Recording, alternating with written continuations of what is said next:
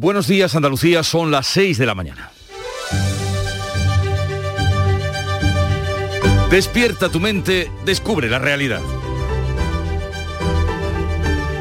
En Canal Sur Radio, La mañana de Andalucía con Jesús Vigorra. Hasta hace poco más de una hora se ha prolongado en la Consejería de Empleo en Sevilla la reunión de los representantes sindicales con la patronal del metal en un intento de poner fin a la huelga general indefinida que mantienen los trabajadores de Cádiz y que hoy entraría si no se remedia en su tercer día de paros y movilizaciones. Tras esta larga madrugada de negociación, se espera que a primera hora de la mañana la Federación de Empresarios del Metal de la provincia de Cádiz conteste a la última oferta hecha por los trabajadores para aprobar el convenio colectivo que pudiera poner fin a la convocatoria de huelga, de huelga que a esta hora sigue todavía en pie, convocada para este jueves.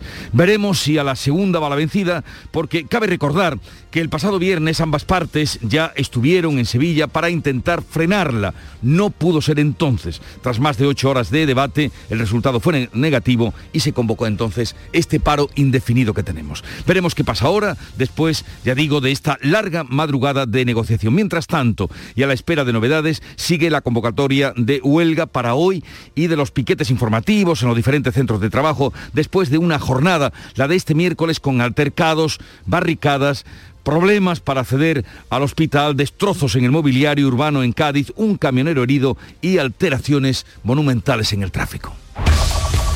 En Canal Sur Radio, la mañana de Andalucía con Jesús Vigorra.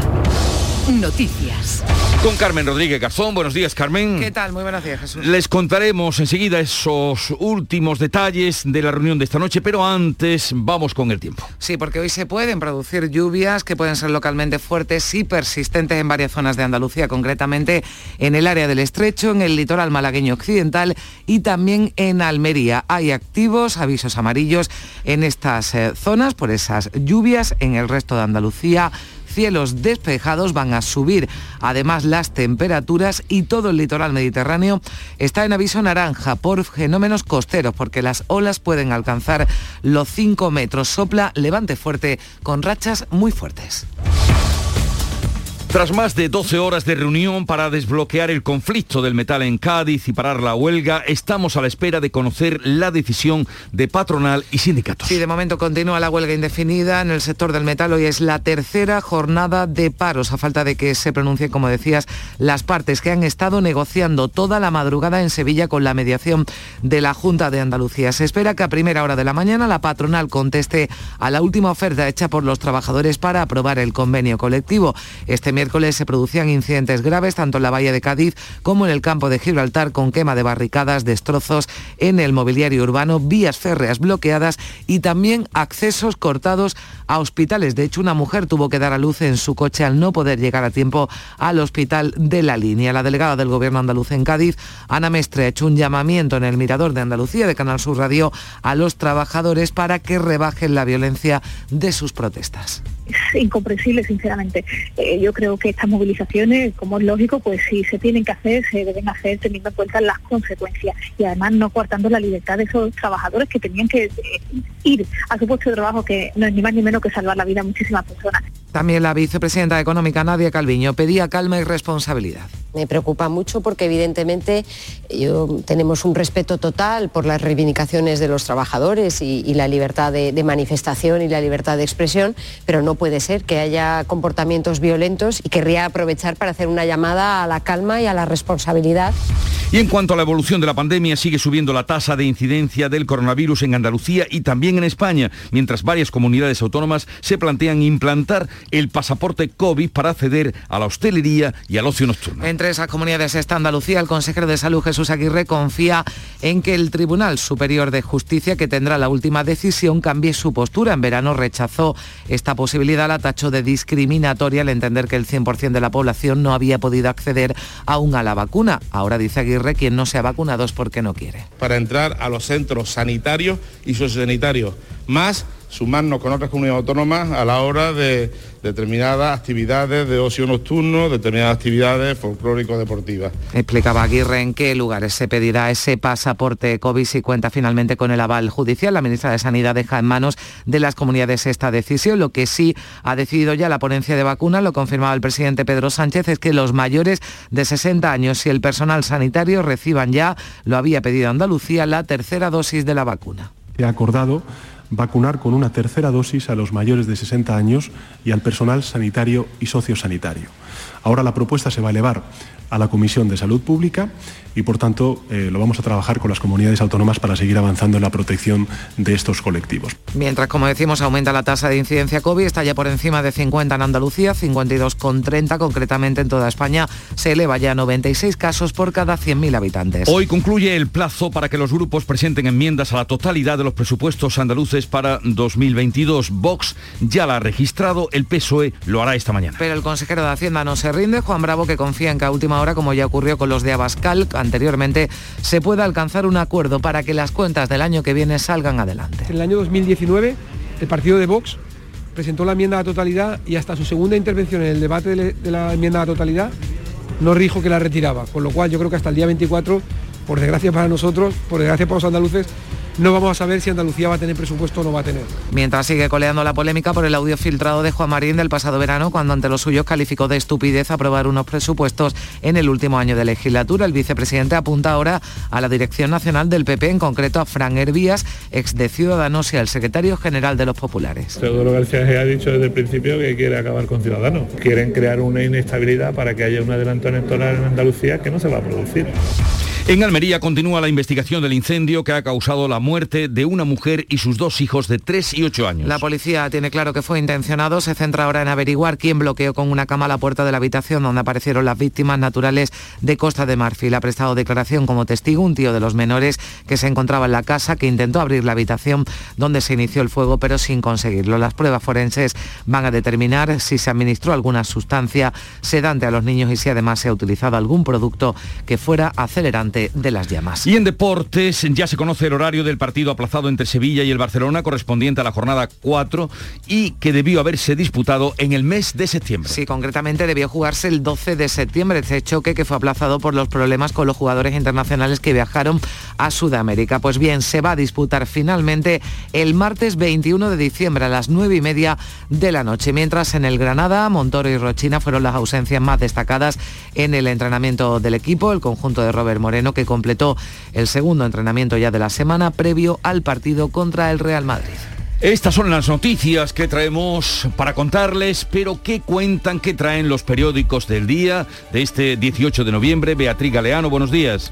Buenos días. Hoy distintas lecturas de los distintos medios de comunicación sobre la enmienda, los distintos periódicos nacionales eh, de la enmienda a la Ley de Memoria Democrática que, como contabais, han presentado PSOE y Unidas Podemos y que cambiaría la Ley de Amnistía del 77. Dice el país que el Gobierno abre la puerta a juzgar los crímenes franquistas. La mayoría de los juristas, eso sí, reconoce, opinan que la nueva norma es de difícil aplicación. La portada de ABC con una foto del día en el que se aprobó esa ley de amnistía en 1977 de héroes a cómplices con la foto de Felipe González y Alfonso Guerra en el Congreso aplaudiendo la aprobación de esa ley. El PSOE se pliega Esquerra y Podemos y dinamita el legado de la transición, dice ABC. En el mundo, un titular de portada pero con un espacio mucho más reducido, el PSOE cede ante Esquerra y abre la vía para burlar la ley de amnistía del 77. En la voz de Almería ese tremendo suceso que les venimos contando desde ayer. Una mujer acaba con su vida y la de sus hijos en un incendio.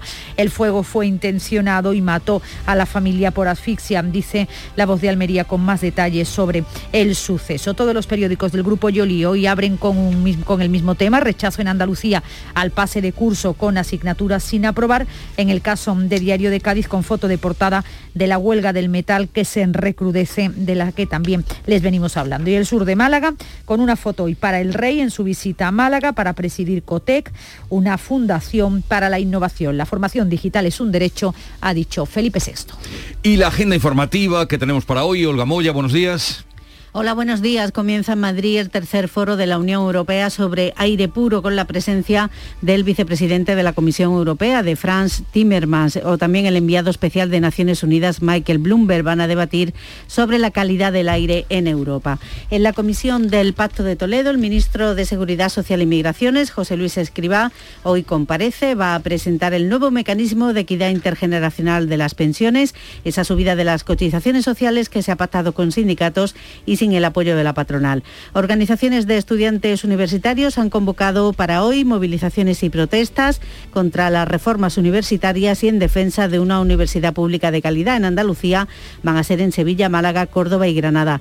Y en Santiponce, en Sevilla, hoy tiene lugar el acto conmemorativo del octavo centenario de Alfonso X el Sabio. Será en el monasterio de San Isidoro del Campo. Fechas y citas a las que estaremos horarios, a los que estaremos pendientes en el día de hoy, en este jueves. Pero la mañana cómo comenzó en Canal Sur Radio, cómo empezó la mañana Andalucía. Charo Padilla lo sabe. Buenos días, Charo. Buenos días. Empezamos con frío porque hace fresquito y hemos terminado con mucho calor. Porque le he preguntado a los oyentes del Club de los Primeros comidas para entrar en calor. Mira, yo tengo, estoy casi sudando de lo que nos han contado. O sea, los gruños con eh, conejo, las migas cortijeras, la, eh, la sopita de picadillo de ahí, una lista interminable.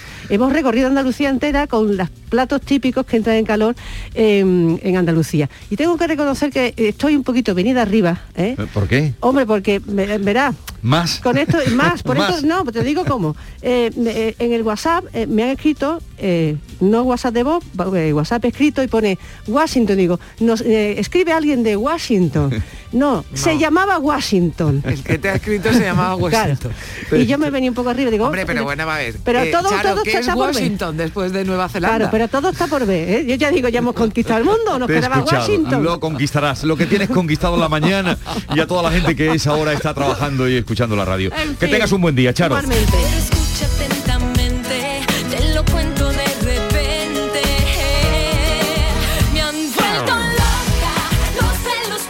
Y la música de Canal Fiesta Radio. Hoy Merche ya saben que estamos recordando los 20 años de Canal Fiesta Radio, me han vuelto loca, era número uno allá por abril de 2004.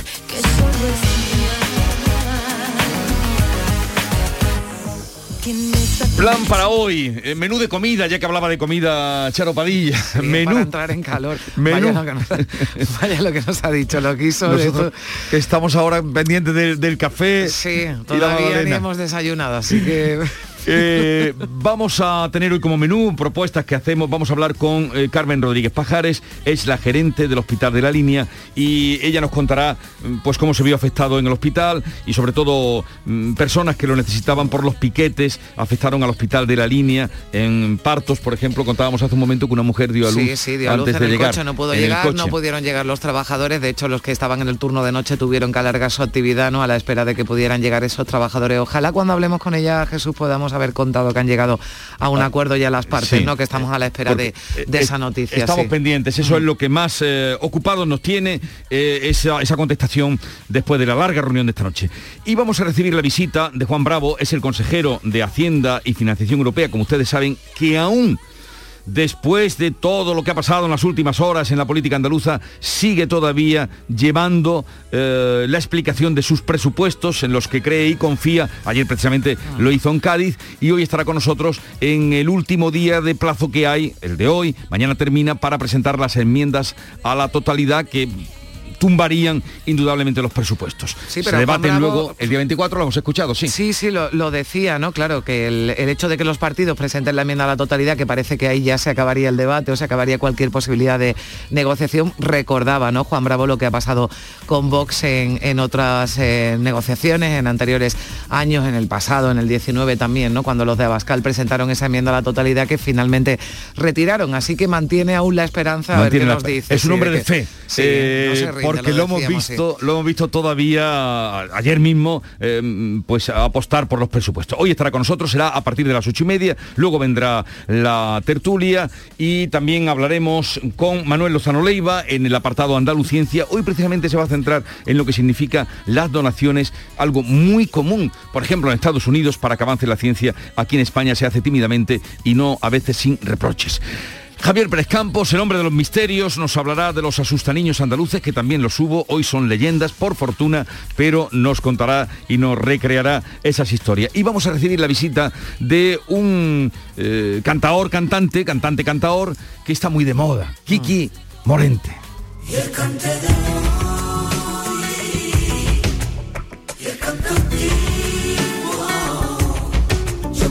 Es el más pequeño de la saga Morente, Estrella, Soleá y Kiki Morente, que se abre paso también, hijo de Enrique Morente, como ustedes saben, con un nuevo disco, El Cante, ese es el título, y hoy vendrá a presentar el disco aquí en el programa de la mañana Andalucía ya a partir de las once y media. Así es que esta es la propuesta. Me enseñó el flamenco y el Son las seis y cuarto de la mañana, sigue la información ahora en Canal Sur Radio.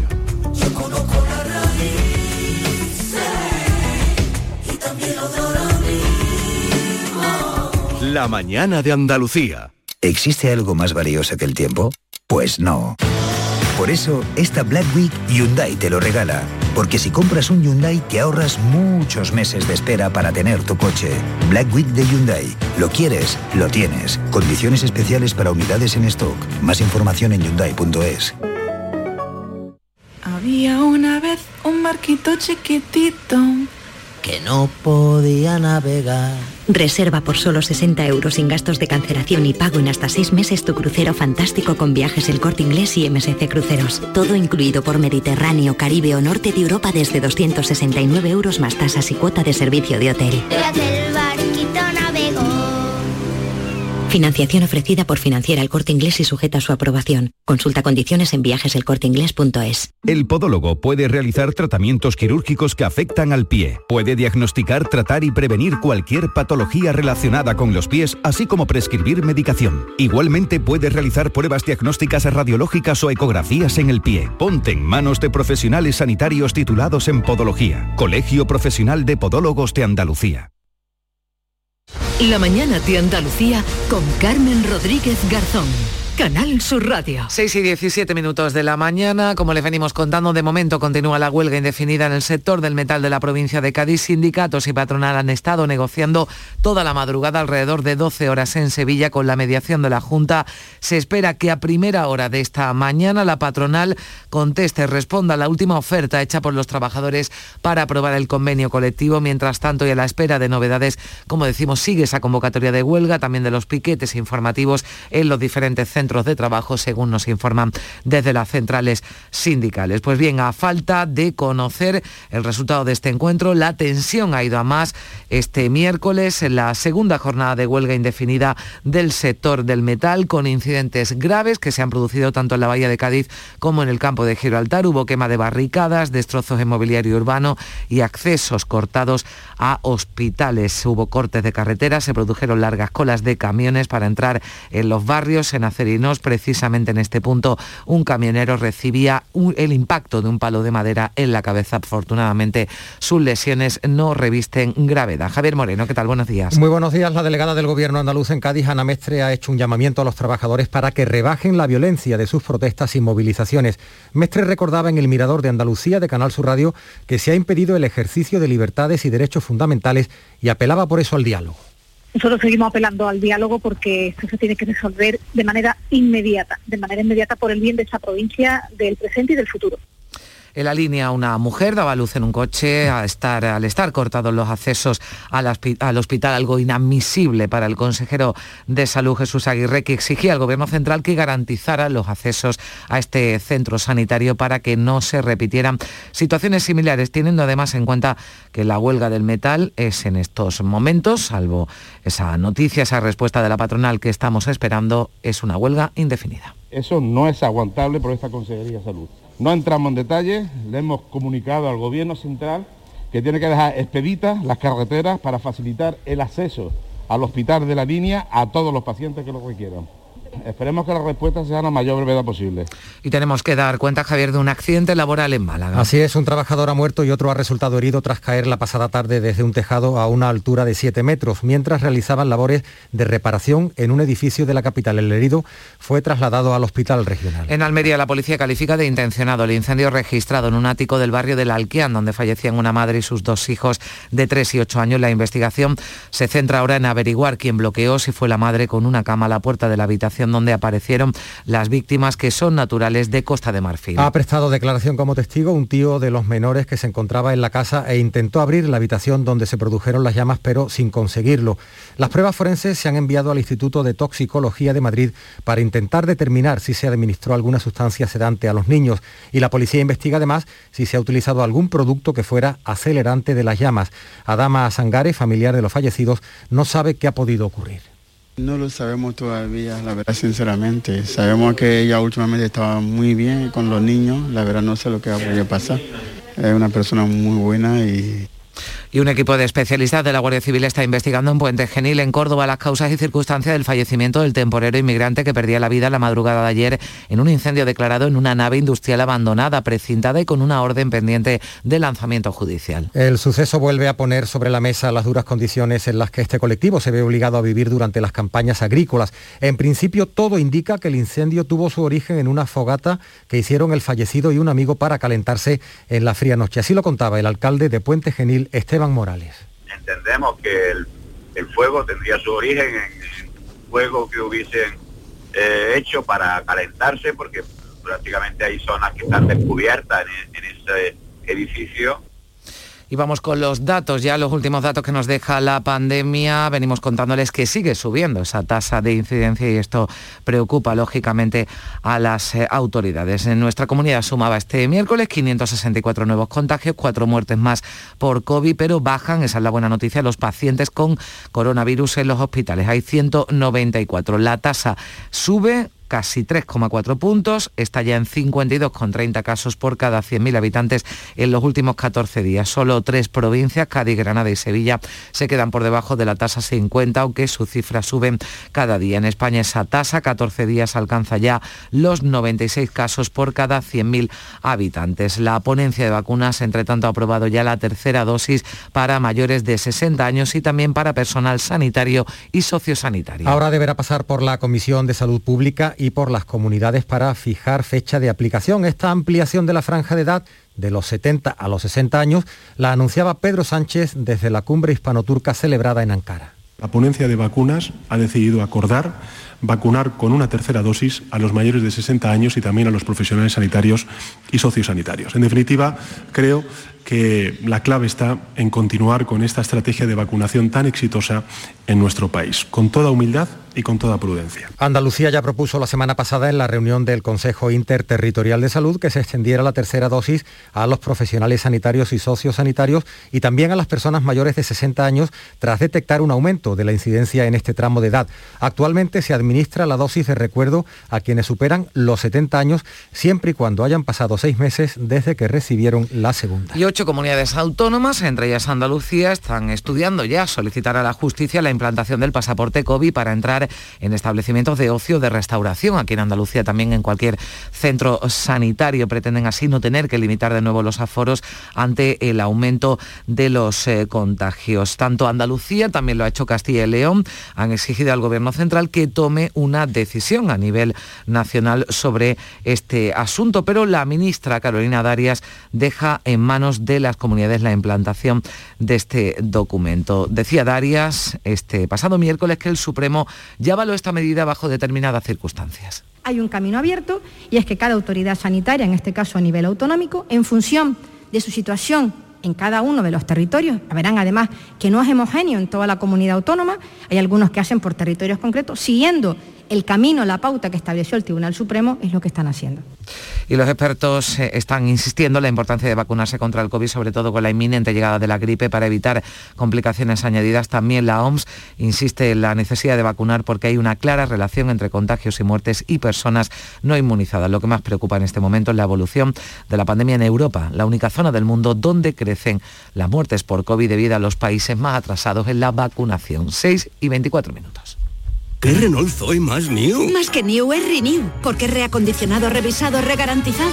No se me ocurre nada más con re, pero puedes beneficiarte de hasta 7.000 euros con el plan Moves 3. Pues re bueno. Llévate un Zoe seminuevo 100% eléctrico tan renew que será mejor que new. Descúbrelo en la red Renault de Andalucía. Fatiga, disnea, cansancio, debilidad muscular, dificultad respiratoria, dolor al respirar. ¿Sabías que estos son secuelas de la COVID y sabías que tu fisioterapeuta puede ayudarte a combatirlas? No lo dudes y localiza a tu fisioterapeuta más cercano. Es un consejo del Colegio Profesional de Fisioterapeutas de Andalucía. En la tarde de Canal Sur Radio con Mariló Maldonado tienes el repaso a la actualidad de la mañana con la sobremesa más divertida y picante con historias y entrevistas que te interesan. Una radio emocionante y cercana. La tarde de Canal Sur Radio con Mariló Maldonado. De lunes a viernes desde las 3 de la tarde. Quédate en Canal Sur Radio, la radio de Andalucía. La mañana de Andalucía con Carmen Rodríguez Garzón. Canal Sur Radio. 6 y 25, Juan Marín apunta ahora a la Dirección Nacional del PP en relación con la filtración del audio en el que rechazaba la aprobación de un presupuesto en año electoral. Señala en concreto a Fran Hervías, que fue dirigente de Ciudadanos antes de sumarse a los populares, y también al número 2 de Pablo Casado. Teodoro García G ha dicho desde el principio que quiere acabar con Ciudadanos. Quieren crear una inestabilidad para que haya un adelanto electoral en Andalucía que no se va a producir. El consejero de Hacienda circunscribe la filtración al ámbito interno de Ciudadanos e incide en que no hay brechas en el Ejecutivo de coalición ni en cuanto a la convocatoria de elecciones ni tampoco en la voluntad de negociar los presupuestos. Nadie discute nuestra voluntad de negociar y que esas filtraciones internas de un partido en julio nada tienen que ver con la voluntad que se ha hecho hasta la fecha, porque yo les puedo asegurar que el presidente y el vicepresidente, su máximo convencimiento es que haya presupuestos. Ya saben que hoy termina el plazo para que los grupos registren sus enmiendas a la totalidad, ya lo ha hecho Vox, pero Bravo ha defendido que hasta el final del debate de las eh, cuentas se puede buscar el acuerdo con los eh, grupos, aunque el portavoz eh, de Vox, Manuel Gavira, ha denunciado de nuevo, decía, la fragilidad del gobierno, los incumplimientos de los acuerdos de investidura y también lo que ha denominado inmersión socialista de Juanma Moreno es que son unos presupuestos socialistas, que no lo digo, no lo decimos nosotros, no lo decimos desde Vox, lo dice el propio presidente Moreno Bonilla. Son los presupuestos que le demandaba el Partido Socialista. Nosotros por el, por el barranco no nos vamos a tirar, no lo vamos a hacer. Por tanto, si son unos presupuestos socialistas, con nosotros no van a poder contar. Los socialistas recuerdan que Juan Marín se ha ratificado en lo que dijo ante los suyos el pasado mes de junio, que el presidente Juanma Moreno aún no se ha pronunciado y por ello exigen que comparezca en la Cámara para dar explicaciones. Lo hacía María Márquez. Y no hemos visto ningún tipo de rectificación por parte del presidente de la Junta de Andalucía, por parte de Moreno Bonilla. Y evidentemente quien calla, otorga, dándonos a entender que lo que dice Juan Marín forma parte de la estrategia que eh, se había cocinado en el Consejo de Gobierno de la Junta de Andalucía. Por cierto, que el secretario general del peso andaluz, Juan Espadas, pospone el anuncio de su relevo y su marcha de la alcaldía de Sevilla. Ha dicho que hasta la aprobación de los presupuestos municipales. 6 y 27 minutos. Black Week de Hyundai patrocina este programa.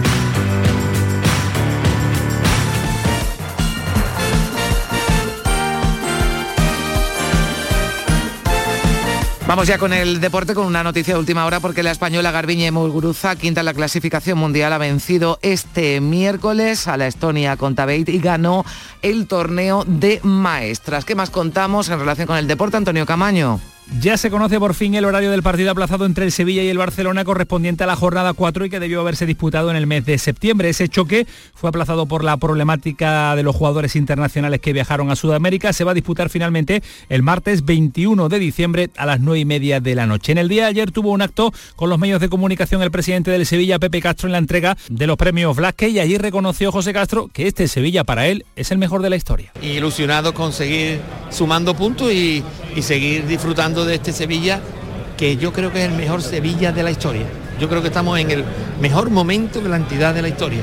Y lo que tenemos que seguir sumando puntos para seguir estando ahí arriba. Y en el Betis la plantilla verde y blanca ya prepara el partido del próximo fin de semana el domingo ante el Elche donde hay que cortar de raíz esa mala racha de resultado, tres derrotas consecutivas y en el día de ayer una buena noticia para Pellegrini porque el primero en llegar de los internacionales ha sido William Carballo. En el día de hoy llegará el resto, Miranda, Rodri, Claudio Bravo, Guardado, Petzela y Guido ya han terminado sus compromisos internacionales y se incorporarán con el resto del grupo. Y en el Málaga se prepara el partidazo del próximo fin de semana. Visita la Rosaleda la Unión Deportiva Las Palmas y el objetivo del club es reunir nada más y nada menos que a 20.000 aficionados para seguir animando a un equipo que no sabe lo que es la derrota en la Rosaleda. En el día de ayer estuvo en el pelotazo en Canal Sur Radio su director deportivo, Manolo Gaspar, que analiza así el momento de la temporada del Málaga. A día de hoy parece que todo está eh, súper bien, no es la realidad, no es la realidad, pero sí que es verdad que, tenemos muchas más facilidades, tenemos un, un, una plantilla pues más larga, con, con, con otro nivel. ¿Existe algo más valioso que el tiempo? Pues no. Por eso, esta Black Week Hyundai te lo regala. Porque si compras un Hyundai te ahorras muchos meses de espera para tener tu coche. Black Week de Hyundai. Lo quieres, lo tienes. Condiciones especiales para unidades en stock. Más información en hyundai.es.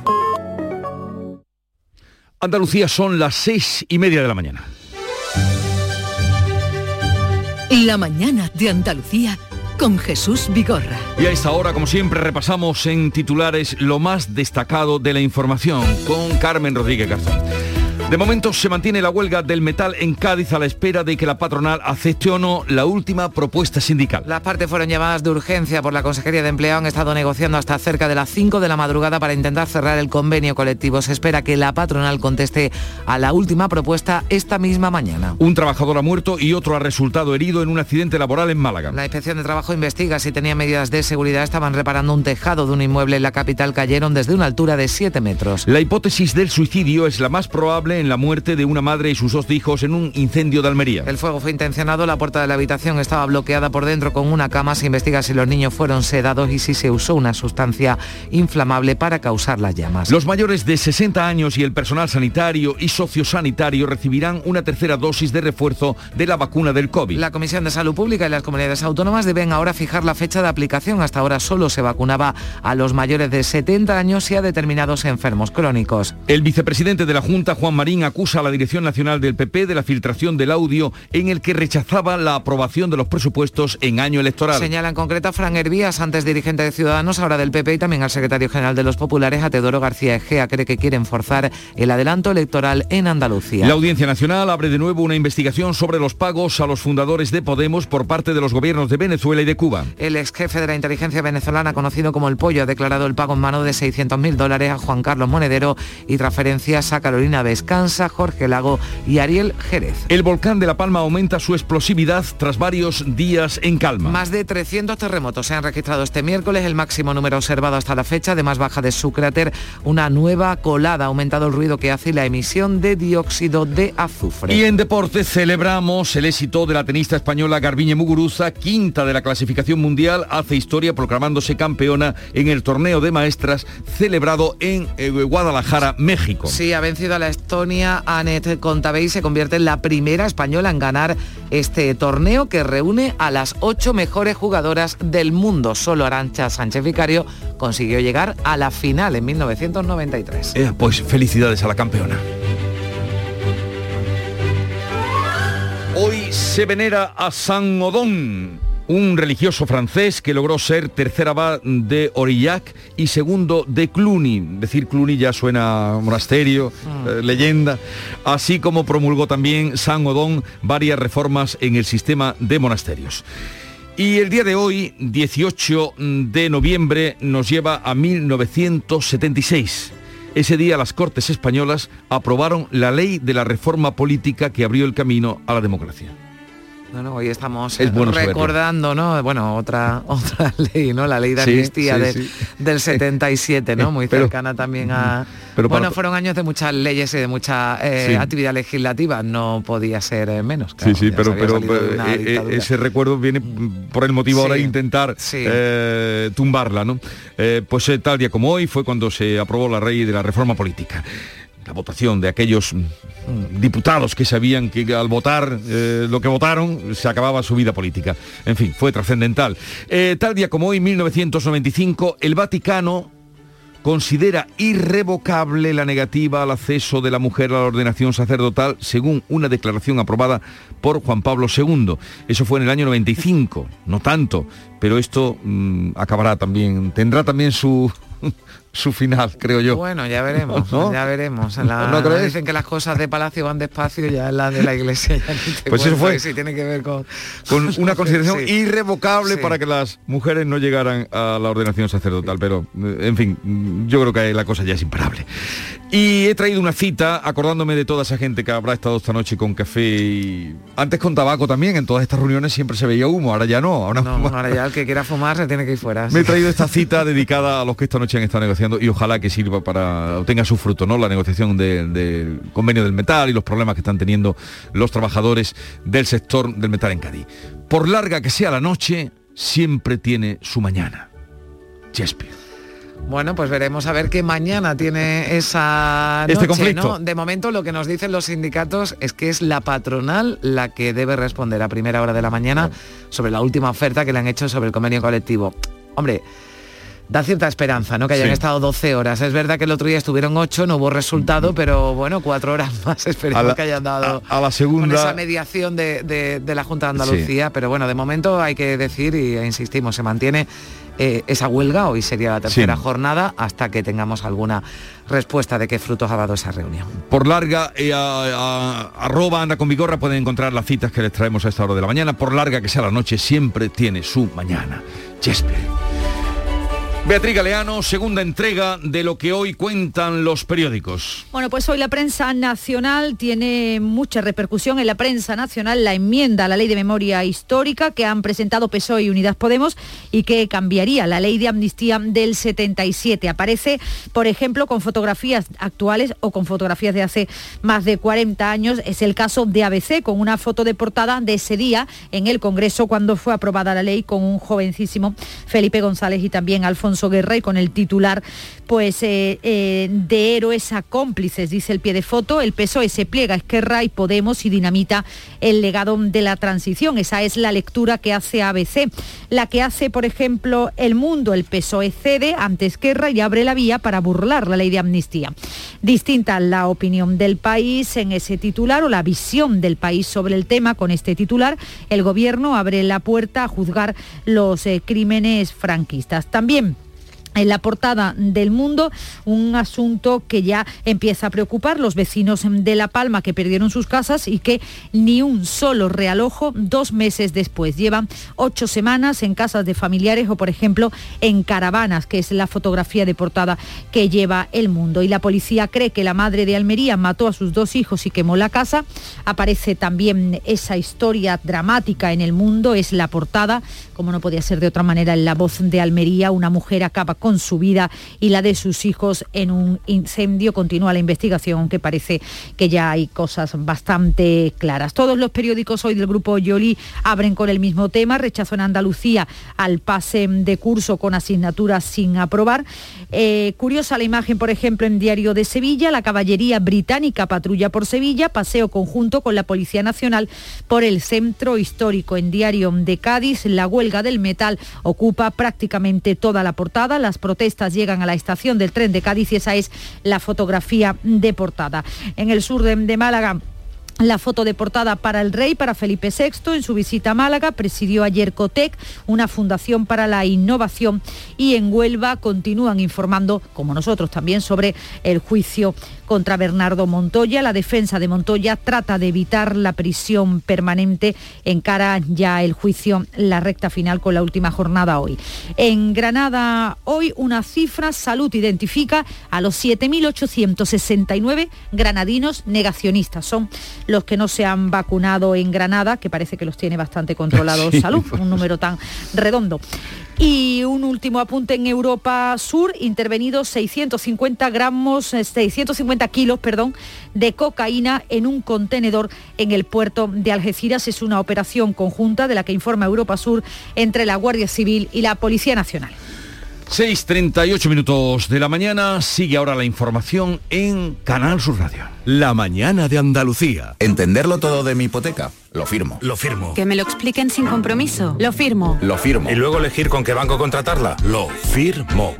Hipoteca Sabadell. La hipoteca que incluye una cita con un especialista para que entiendas todo lo que firmas, incluso el precio. Pide ya tu cita en bancosabadell.com barra hipotecas. Imagina que metes la mano en el bolsillo de tu abrigo y te encuentras un décimo de lotería de Navidad con una nota que pone... Estos días he soñado que me tocaba el gordo. Y en ese sueño siempre lo celebraba contigo. Feliz Navidad. Ahora imagina que en vez de recibirlo, eres tú quien lo envía. 22 de diciembre, sorteo de Navidad. Compartimos la suerte con quien compartimos la vida. Loterías te recuerda que juegues con responsabilidad y solo si eres mayor de edad.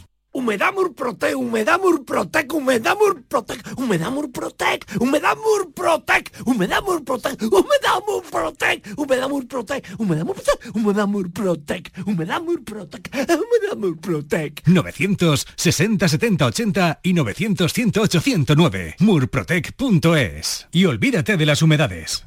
La mañana de Andalucía con Carmen Rodríguez Garzón. Canal Sur Radio. Vamos con la encuesta del CIS que conocíamos este pasado miércoles. Unidas Podemos y Vox crecen a costa del PP y el PSOE según el último barómetro del Centro de Investigaciones Sociológicas. Podemos sube 1,8 puntos hasta el 13,6% en estimación de voto. Vox sube en 1,1, se coloca en el 14,3. El Partido Socialista ha bajado nueve décimas según el CIS, pero aumenta su distancia respecto al Partido Popular a 6,7 puntos, ya que los populares pierden 1,2. El PSOE obtendría el 27,6% de los votos. Los populares, según el barómetro, obtendrían el 20,9% de los respaldos. Más allá de la política, el desempleo sigue siendo la máxima preocupación de los españoles, lo refleja la encuesta del CIS, que por primera vez también refleja la inquietud por la subida del precio de la energía entre los 10 principales problemas. La mayoría de los entrevistados, la inmensa mayoría de los entrevistados, sostiene que la luz debería ser considerada como un bien de consumo básico, igual que lo es, por ejemplo, el agua y sobre la pandemia. Además, la casi la mitad de la población cree que la vacuna de la COVID debe ser obligatoria. Hablando de la luz, por cierto, el precio de la electricidad sube este jueves, lo va a hacer hasta los casi 227 euros el megavatio hora, un 14% más que ayer, por lo que se convierte en el día de noviembre con el precio más alto, por encima de los 200 euros, algo que no ocurría desde hacía ya tres semanas. Y vamos eh, también hablando, hablar de la reforma laboral porque el Gobierno ha llevado nuevas propuestas a la mesa de diálogo social y entre ellas la posibilidad de que se hagan contratos temporales para actividades ocasionales, solo por una duración máxima de tres meses y con límites. Por otra parte, se mantiene la prevalencia de los convenios sectoriales sobre los de empresa. El presidente del Gobierno, Pedro Sánchez, sí confía ahora en un acuerdo consensuado con todas las partes, con todos la actitud con la que el Gobierno aborda esta importante reforma, esta importante reforma que va a permitirnos modernizar nuestro mercado de relaciones eh, laborales, es con el máximo diálogo y con el mayor de los consensos. El máximo diálogo y el mayor de los consensos. Con espíritu de acuerdo asegura estar el presidente de la patronal de la COE, Antonio Garamendi. Nosotros estamos ahí, estamos hablando y nosotros vamos a estar sentados en la mesa y negociando. Desde los sindicatos, el líder de comisiones, Unai Sordo, ve difícil pero no imposible que la patronal ceda en aspectos de la reforma que ahora benefician a los empresarios. Y cuando se da tanto poder a una parte, pues es muy difícil que esa parte renuncie a ese poder que se le ha dado.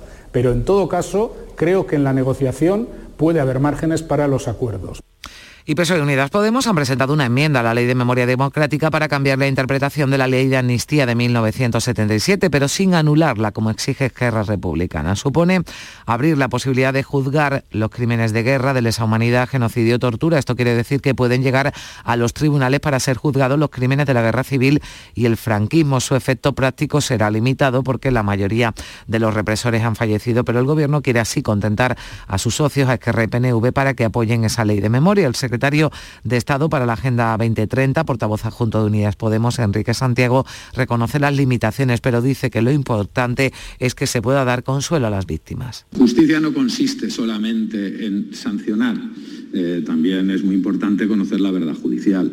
O sea, al margen de que se pueda o no sancionar, eh, a estas alturas lo que sí se puede todavía es establecer una verdad judicial sobre cosas que han ocurrido, incluso aunque no sea posible posteriormente establecer una sanción penal.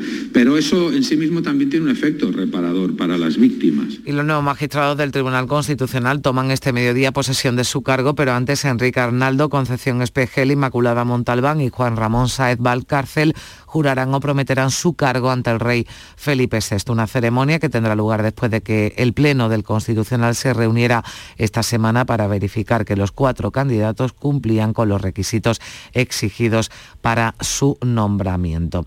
Y en la Audiencia Nacional, el juez Joaquín Gadea ha ordenado a la UDEF, a la Unidad de Delincuencia Económica y Fiscal de la Policía Nacional, que investigue los pagos que supuestamente recibieron los fundadores de Podemos de los gobiernos venezolano y cubano. Es una investigación al hilo de las declaraciones del ex jefe de la inteligencia venezolana Hugo Carvajal, conocido como El Pollo, que está colaborando con la justicia española para evitar ser extraditado a Estados Unidos, donde es reclamado por tráfico de drogas y armas. Y hablamos de educación porque el PP va a iniciar una campaña en la calle y en el Congreso en contra de la decisión del Gobierno, ya saben, de eliminar los exámenes de recuperación de la ES. Una iniciativa que, dicen los populares, condena a los jóvenes españoles a una educación de segunda frente a los jóvenes europeos. Así lo decía, lo explicaba el secretario general del PP, Teodoro García. El gobierno ha condenado a miles de jóvenes a no ser competitivos y a tener una situación de segunda con respecto a sus compañeros europeos. Hoy hemos conocido que el gobierno pretende dejar que los alumnos de ESO pasen con asignaturas suspensas y eso supone condenar a una generación de jóvenes a no tener futuro en Europa con eh, sus compañeros jóvenes en otros países. La ministra de Derechos Sociales, Ione Belarra, considera necesario ayudar a los estudiantes de las familias con menos recursos para reducir la tasa de abandono escolar en España y por eso apelaba al compromiso de las administraciones implicadas. Y yo lo que pido es responsabilidad a todas las administraciones públicas para que logremos reducir esa tasa de abandono escolar que este país no se puede permitir y se lo pongamos fácil a los chavales y a las chavalas que tienen las situaciones más complicadas, que son los que no tienen conexión a Internet y no pueden pueden hacer los deberes por ello, los niños y las niñas que tienen que irse, como decía ayer en el Senado, pronto a la cama porque sus padres no pueden poner la calefacción. Y Málaga se convierte en sede de la primera vicepresidencia territorial de Cotec España. El anuncio se ha realizado en la clausura de la cumbre europea en la que la brecha digital ha tenido un especial protagonismo. El rey Felipe VI ha afirmado que los problemas para el uso de medios tecnológicos deben ser motivo de preocupación. El monarca ha estado acompañado por los presidentes de Italia y Portugal. También el presidente de la Junta, Juanma Moreno, acudía al acto. Según un informe de Cotec España, el 40% de nuestra población activa no tiene capacidad para desenvolverse en la sociedad digital. El rey hacía un llamamiento para poner remedio y cerraba su discurso parafraseando a Pablo Picasso. Otros han visto lo que es y preguntaron por qué. Yo he visto que podría ser, qué podría ser, y he preguntado por qué no.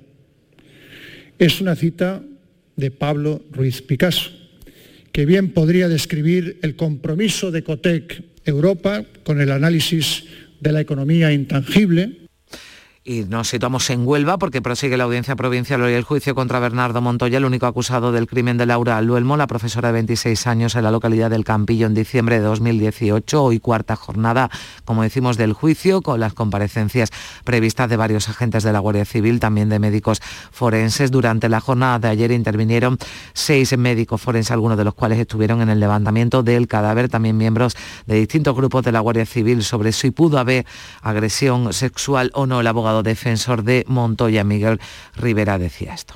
No se han encontrado restos de semen, sí ha habido restos biológicos de Bernardo, pero nos da la esperanza de someterlo a contradicción, tener en cuenta que hubo una manta por medio y en fin, y se, se contagia, pero no ha habido una cosa que lo incrimine propiamente en la violación y esto pues nos da cierto optimismo para someterlo a contradicción. Y la defensa de Juana Rivas va a solicitar en Italia la custodia exclusiva de sus hijos para esta madre que ha sido recientemente indultada por el Gobierno de España tras ser condenada en España por la sustracción de sus hijos en 2017. El indulto parcial de Juana podría beneficiarle en el juicio que tiene mañana en Italia. 6 y 48 minutos. Había una vez un barquito chiquitito que no podía navegar. Reserva por solo 60 euros sin gastos de cancelación y pago en hasta 6 meses tu crucero fantástico con viajes El Corte Inglés y MSC Cruceros. Todo incluido por Mediterráneo, Caribe o Norte de Europa desde 269 euros más tasas y cuota de servicio de hotel. Financiación ofrecida por Financiera El Corte Inglés y sujeta a su aprobación. Consulta condiciones en viajeselcorteinglés.es. Siete meses de cárcel para un masajista por intrusismo en fisioterapia. Condenado por intrusismo y lesiones, un osteópata que trataba problemas de salud sin título de fisioterapeuta. Son sentencias judiciales por intrusismo en fisioterapia, un problema que pone en peligro tu salud. Recuerda ponerte siempre en manos de fisioterapeutas colegiados. Fisioterapia es calidad de vida. Es un consejo del Colegio de Fisioterapeutas de Andalucía. La mañana de Andalucía. El volcán de La Palma vuelve a mostrar su cara más explosiva. Más de 300 terremotos se han registrado este miércoles, el máximo número, observado hasta la fecha. Además, baja de su cráter una nueva colada entre las montañas de Todoque y la laguna, unos 70 metros por hora. Ha aumentado el ruido que hace el volcán, la emisión de dióxido de azufre también, y esto hace que haya mala calidad del aire en algunas zonas. Se produce esto cuando en los últimos días, ya saben, se hablaba y hemos hablado sobre una relativa calma que a la población le dio esperanzas, pero que los científicos se resistían a catalogar como un signo del final de la erupción. El volcán sigue siendo impredecible, lo decía María José Blanco, asesora científica del plan de emergencias. El tremor en las últimas 24 horas ha incrementado su amplitud alcanzando un nivel medio. El nivel de sismicidad actual sigue indicando que es posible que se produzcan máximos sentidos pudiendo alcanzarse intensidades 5, 6 en la escala de intensidad CMS y originar pequeños derrumbes en la zona dependiente. Pues vamos a seguir pendientes de la evolución de ese volcán, ahora en Canal Sur Radio y en RAI. Tiempo para la información local, 7 menos 10 minutos. En la mañana de Andalucía de Canal Sur Radio, las noticias de Sevilla, con Araceli Limón. 8 grados de temperatura tenemos a esta hora de la mañana en Sevilla. No se confíe, hace fresco. Pero esperamos una máxima de 21-22, un poco más que ayer. Tendremos un mediodía más primaveral aún. Pero aproveche, aproveche hoy y mañana porque el sábado se pondrá a llover y estaremos con agua al menos hasta el próximo martes. Y miren, los datos del COVID no son buenos, ni muchísimo menos. La incidencia del COVID en nuestra provincia ha subido 5 puntos en un solo día y 8 en la capital. En las últimas horas se han confirmado 138 nuevos contagios. Esto no se veía desde el 29 de septiembre. Hay seis localidades con una incidencia superior a los 100 casos por cada 100.000 habitantes. Lo más preocupante, las Navas de la Concepción con 518 casos por cada 100.000 y el Palmar de Troya con 426. En las Navas, eh, según las autoridades, el aumento se ha debido a un brote familiar. Con la Navidad en las puertas, la mayoría de los sevillanos afrontan las reuniones con prudencia, dicen, y responsabilidad. Yo vacunada y con mi familia pequeñas reuniones. Yo pienso atender a lo que sanidad, las autoridades sanitarias nos vayan indicando, ya sea mascarilla, distancia social, lo que nos vayan pidiendo. Que tenemos que ser responsables, igual que fuimos el año pasado. El Colegio de Farmacéuticos ha hecho un llamamiento encarecido para que la gente se vacune por su salud y por la de todos. También han pedido que no nos relajemos en el uso de las mascarillas. Vuelve al patio de la Diputación la muestra de la provincia. 10 ferias empresariales desde el 16 de octubre al 19 de diciembre. Cerveza artesanal, vinos y licores, joven empresa, mujeres empresarias, nuevas tecnologías, productos y sabores de la provincia. Te esperamos. Conoce tu provincia. Más información en la web prodetour.es. Diputación de Sevilla. Sevilla, pueblos donde emprender y ser feliz. Mi nombre es Rocío Romero Granado, soy de Gilena y soy artesana. Esas diferencias que había con respecto a emprender en un pueblo o a una ciudad eh, son más pequeñas. Una campaña de la Oficina contra la Despoblación, ProDetour, Diputación de Sevilla. En Canal Sur Radio, las noticias de Sevilla. Los bomberos confirman que el incendio registrado en un bloque de siete plantas de la calle Luces de Bohemia, en el Polígono Sur, se originó en el cableado del edificio y se propagó por el hueco de distribución. Esto generó pequeños fuegos en varias viviendas. Se extinguieron con rapidez. Los vecinos de los pisos menos afectados ya han vuelto a casa. Varias personas resultaron, eh, pues eh, tuvieron que ser atendidas por inhalación de humo. Escuchan a Carmelo Cáceres, que es el suboficial de los bomberos de Sevilla. Encontramos mucho humo saliendo por todas las viviendas humo denso, negro. Eh, imaginábamos ya que podía ser el circuito de instalación eléctrica del otro edificio. Efectivamente, hecho que, que se confirmó posteriormente. Algunas fuentes apuntan que la causa pudo ser una plantación de marihuana. Por cierto, que la policía ha desmontado dos plantaciones de marihuana situadas en las localidades de Camas y de Carmona.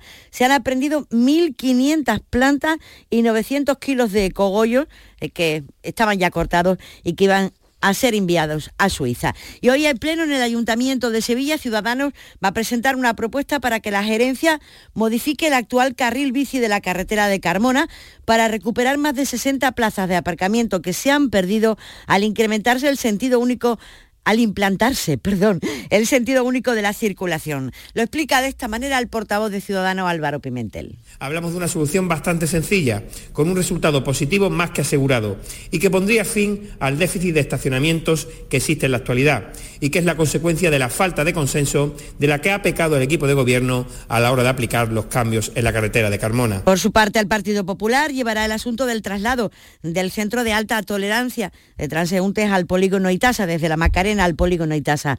Además, ha presentado una moción sobre los plazos de las obras de la fábrica de artillería y otra sobre el estado de las zonas verdes. Lo adelanta de esta manera el portavoz Juan de la Rosa. Para pedir que se mejore la seguridad, la limpieza y el mantenimiento de los parques y arbolados de la ciudad.